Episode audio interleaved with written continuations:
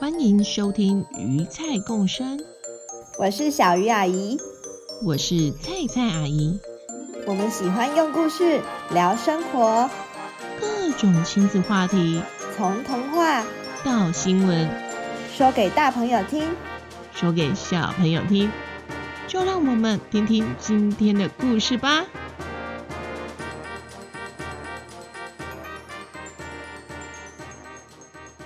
大家好，欢迎回到鱼菜共生，我是菜菜阿姨。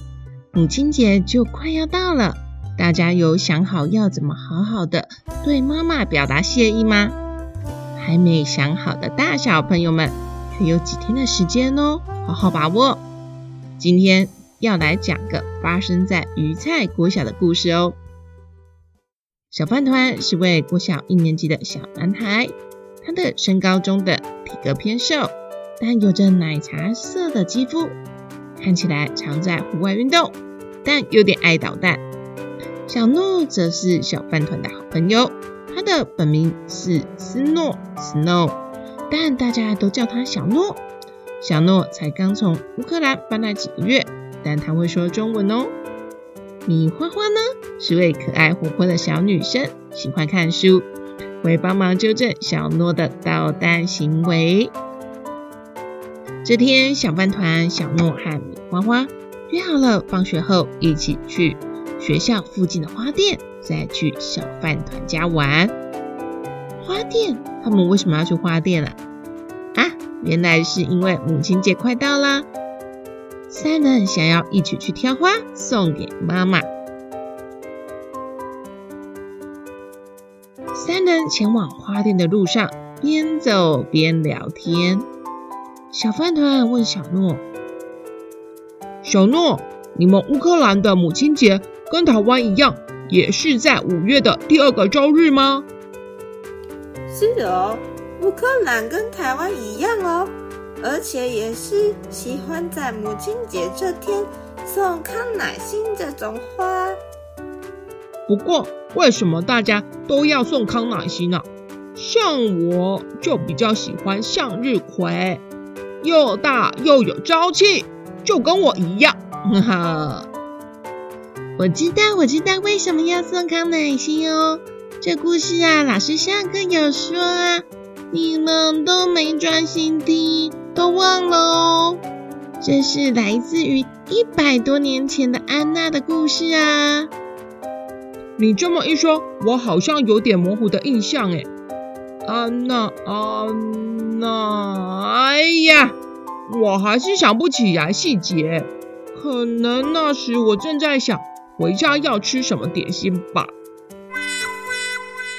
那只好请菜菜阿姨说一下给大家听吧。好哦，菜菜阿姨就来说给大家听吧。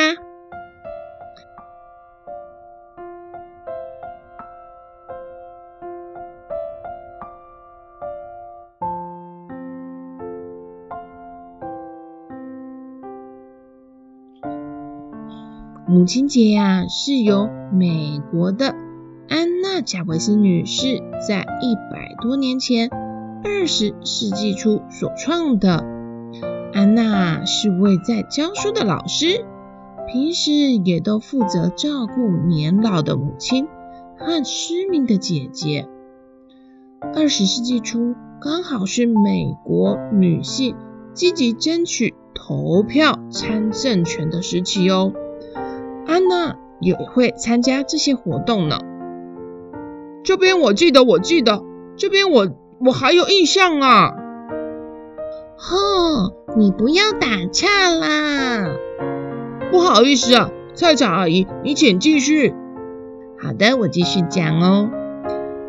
安娜的年老的母亲偶尔也会对安娜说：“安娜。”除了激起争取投票权以外，我觉得应该要有个纪念母亲的日子啊！哎呀，我好想念我的母亲呐！当初她是那么的温暖又不怕辛苦的照顾我长大。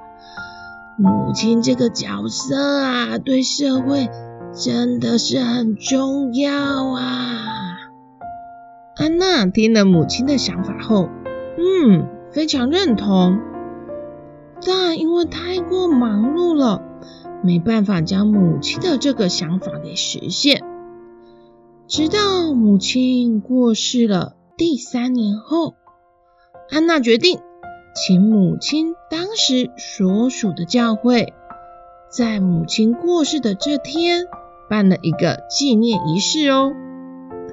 而他母亲过世的这天，就是五月的第二个星期日，所以第一个母亲节就在一九零八年的五月十日这天产生了。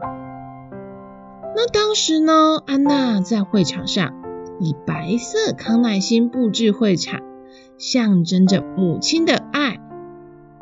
有人啊曾经问过安娜，为什么会选择康乃馨呢？安娜说啊，你有观察过花枯萎的时候的状况吗？很多花瓣在枯萎时，会从外面一片一片慢慢的掉落，但是啊，康乃馨不会哦，它是花瓣整个往中心萎缩，就像是妈妈拥抱着孩子一样呢。这是不是一个很温暖的说法呢？哦。原来母亲节就是这样来的。不过，并不是安娜办完这场仪式后，母亲节就自动流传开来哦，没那么容易呢。接着，安娜和她的朋友们开始写信给地方的议员、市长，甚至部长、报章媒体呀、还有许多有影响力的人。希望他们能修法制定母亲节，我们一起努力吧！写很多信给这些有影响力的人们，希望他们能够认同母亲这角色在社会的重要性，并定下全国性的节日。好啊，没问题，我们再多写个三十封信吧。没问题，没问题。我负责找不同州议员的名单，一起努力。就在他们的努力下，又过了五年，五年哦。在一九一三年，美国国会通过一份议案，将每年五月的第二个星期天作为法定的母亲节。接着，慢慢的影响到其他世界国家了。不少国家都是一样，在五月的第二周星期天庆祝。但像法国的母亲节是在每年五月的最后一个星期日庆祝，西班牙的母亲节则是在每年五月的第一个星期日庆祝。有关于现在。大家都送红色康乃馨的花，而不是白色。据说是后来商人们自行定定的说法。红色康乃馨送给母亲，白色康乃馨则是纪念已经去世的母亲。这就是母亲节和康乃馨的由来哟。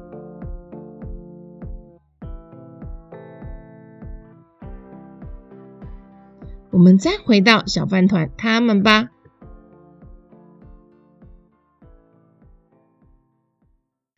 小饭团，这次你又专心听菜菜阿姨说了吧？那我们去挑花吧。我有专心听哦，而且原来当初一开始的康乃馨是白色康乃馨啊，那我要买白色的。我偏偏不要听商人的话，我不要买红色康乃馨。那你妈妈喜欢白色吗？你妈妈会喜欢才是最重要的吧？对哦，我妈妈喜欢什么颜色啊？她好像喜欢橘色吧，因为他时常称赞我笑起来像温暖的太阳，要我常笑给他看，那他一定是喜欢橘色的太阳了。诶，是这样吗？嗯，不过好像没有橘色的康乃馨耶，怎么办呢？嘿嘿，我知道啊，我们买白色的回去自己染色。你确定？嗯、呃，我记得你美术课画画都很糟哎。这画会不会给你给毁了啊？我哪里画得很糟？是你不会欣赏，没有美感。眼看两个人就要斗嘴起来了，小诺赶紧制止。好了好了好了啦，我们先买几朵回小饭团家进行加工处理看看。请小饭团教我们怎么染色吧，我也很好奇耶。假如真的失败了，嗯，再回来重新买花就好了呀。小饭团听了，马上开心的边搭上小诺的肩膀说：“还是小诺明理，不愧是我的好兄弟。走吧，走吧。”米花花在一旁像是被冷落了一般，嘟嘴嘴。微微跺脚，还好啊！体贴细心的小诺发现了，马上拍拍米花花的肩膀说：“，米花花，走啦走啦！我还需要你帮忙控制一下，呃，要看一下小饭团的美感啊！有你在，我才放心。”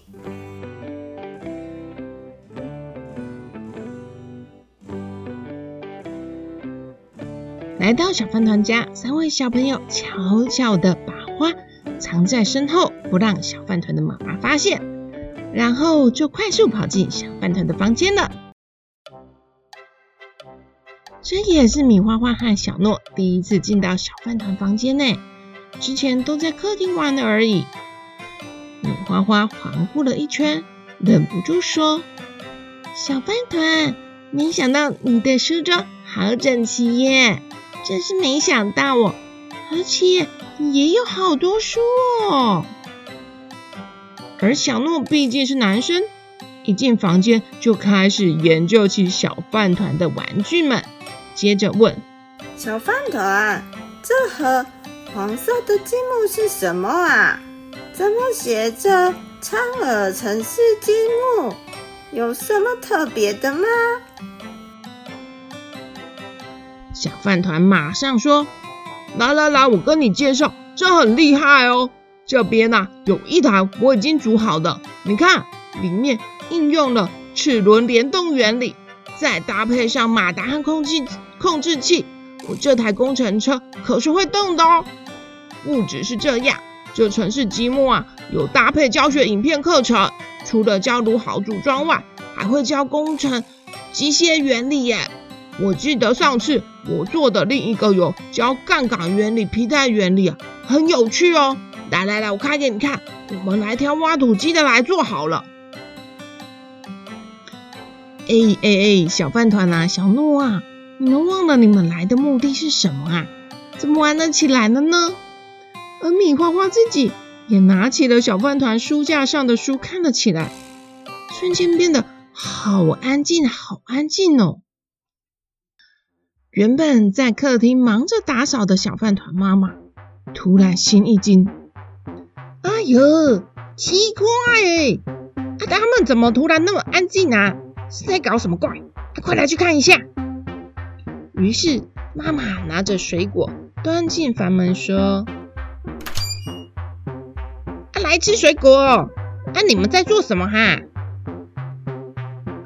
打开房门一看的妈妈，啊。松了一口气，边说：“啊，原来是在做苍鹅城市积木啊！啊，你们好好玩哦，哈！哦，都忘了啊，那个小饭团哦，玩苍鹅城市积木的时候，就会难得的给我安静的好时光啦。”小饭团边对小诺说：“跟你说，我觉得啊，我妈妈好像也很想玩城市积木诶。我每次玩到一半的时候啊，他都会突然进来看一下，只是他好像都不好意思说。不然呢、其实我也很愿意借他玩哦。这时，妈妈仿佛是有听到小饭团的话，自言自语的说。啊我才不想玩那什么城市积木啦，是太安静了啦，会不安心呐、啊，才想看一下小饭团底下闭上梦啊。米花花忍不住也问小饭团：“小饭团，你到底是在家里做过什么惊天动地的事迹呀？不然你妈妈怎么会那么担心你呀？”只见小饭团搔搔头说：“